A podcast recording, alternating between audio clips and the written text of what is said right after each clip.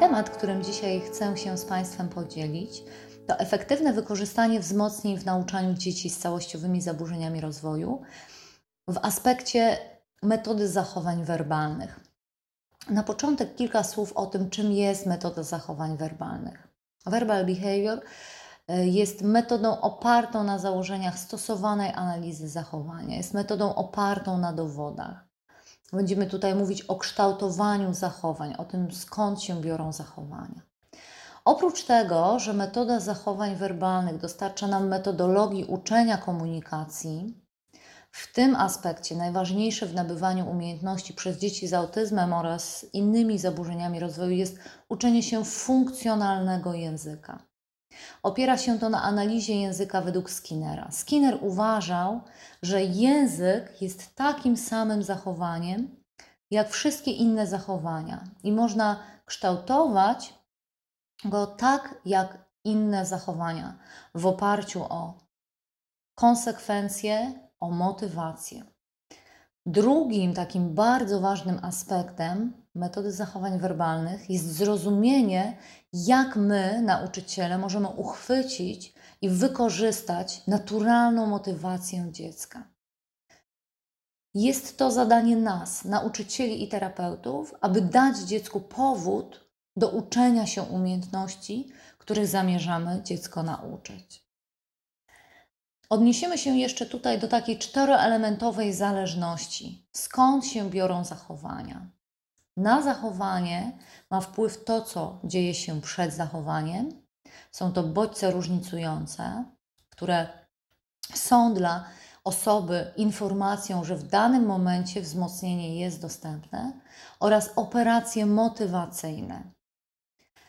Z drugiej strony, to co się dzieje po zachowaniu, również wpływa zwrotnie na zachowanie, a mianowicie konsekwencje. My dzisiaj będziemy mówić o konsekwencjach wzmacniających. Jakie znaczenie w procesie motywowania mają operacje motywacyjne? Wróćmy jeszcze do tego. Dają one dziecku powód, żeby zaangażować się w umiejętność w danym momencie, tu i teraz. I to zadaniem nas, nauczycieli, nas, terapeutów, jest identyfikowanie lub kreowanie operacji motywacyjnych. Identyfikowanie, zauważanie ich wtedy, kiedy te operacje motywacyjne są obecne, oraz kreowanie ich wtedy, kiedy dziecko w danym momencie tej motywacji nie ma. Możemy powiedzieć, że operacje motywacyjne są takim pierwszym elementem łańcucha skutecznego uczenia. A mianowicie, zanim zaczniemy uczyć dziecko jakiejkolwiek umiejętności, na początku musimy upewnić się o motywacji dziecka. Czy ta motywacja jest obecna? Jeśli nie, musimy stworzyć tę motywację, sięgając po atrakcyjne aktywności, atrakcyjne przedmioty. W ten sposób budujemy motywację dziecka. Dopiero później pojawia się bodziec różnicujący, który jest na przykład poleceniem z naszej strony. Dziecko wykonuje reakcję i po reakcji zawsze powinna pojawić się konsekwencja wzmacniająca. Jaka jest rola tych konsekwencji wzmacniających w nauczaniu umiejętności? Dlaczego są takie ważne? Dają one dziecku powód, żeby zaangażować się w umiejętność ponownie w przyszłości. Jeśli zachowań nie przybywa, oznacza to, że to, co dostarczaliśmy, było tylko zwykłym bodźcem, nie było wzmocnieniem. Wzmocnienia charakteryzują się tym, że powodują, że w przyszłości tych reakcji, tych zachowań będzie przybywało.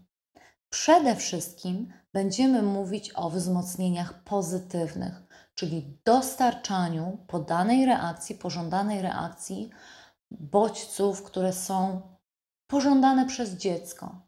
Atrakcyjne przedmioty, atrakcyjne aktywności oraz wzmocnienia społeczne.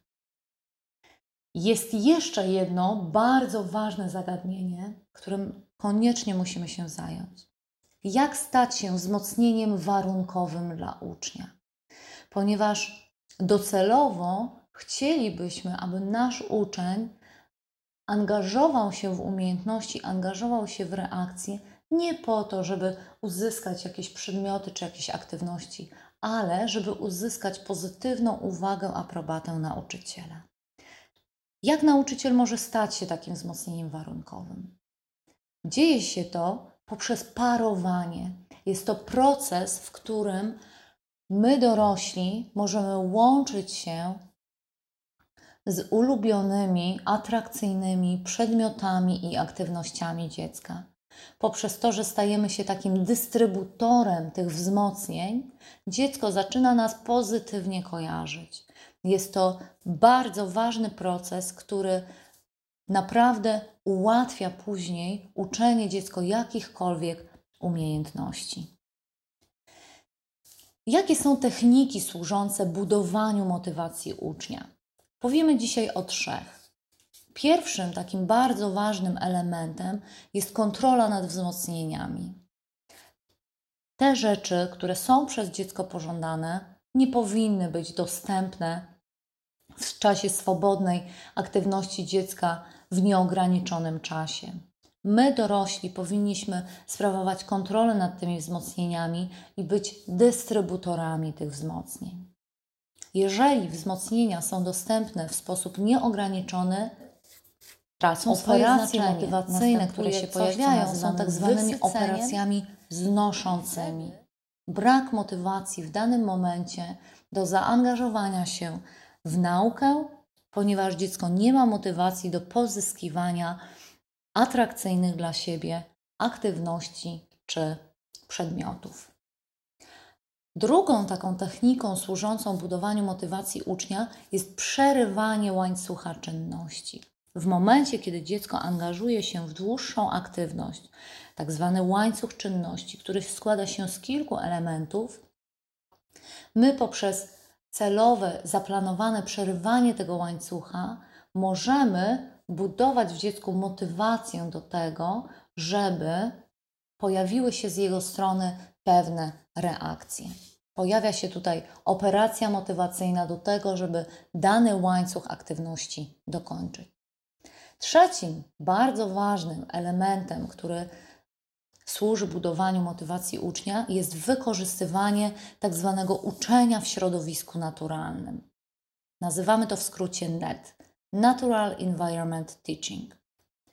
Jest to uczenie zaplanowane, celowe, opierające się na ulubionych aktywnościach, przedmiotach dziecka. Kiedy dziecko ma motywację do tego, żeby zaangażować się w jakieś aktywności czy w e, zabawę jakimiś konkretnymi przedmiotami, możemy wykorzystywać tę sytuację do uczenia, tworzyć w tym momencie sytuację uczenia.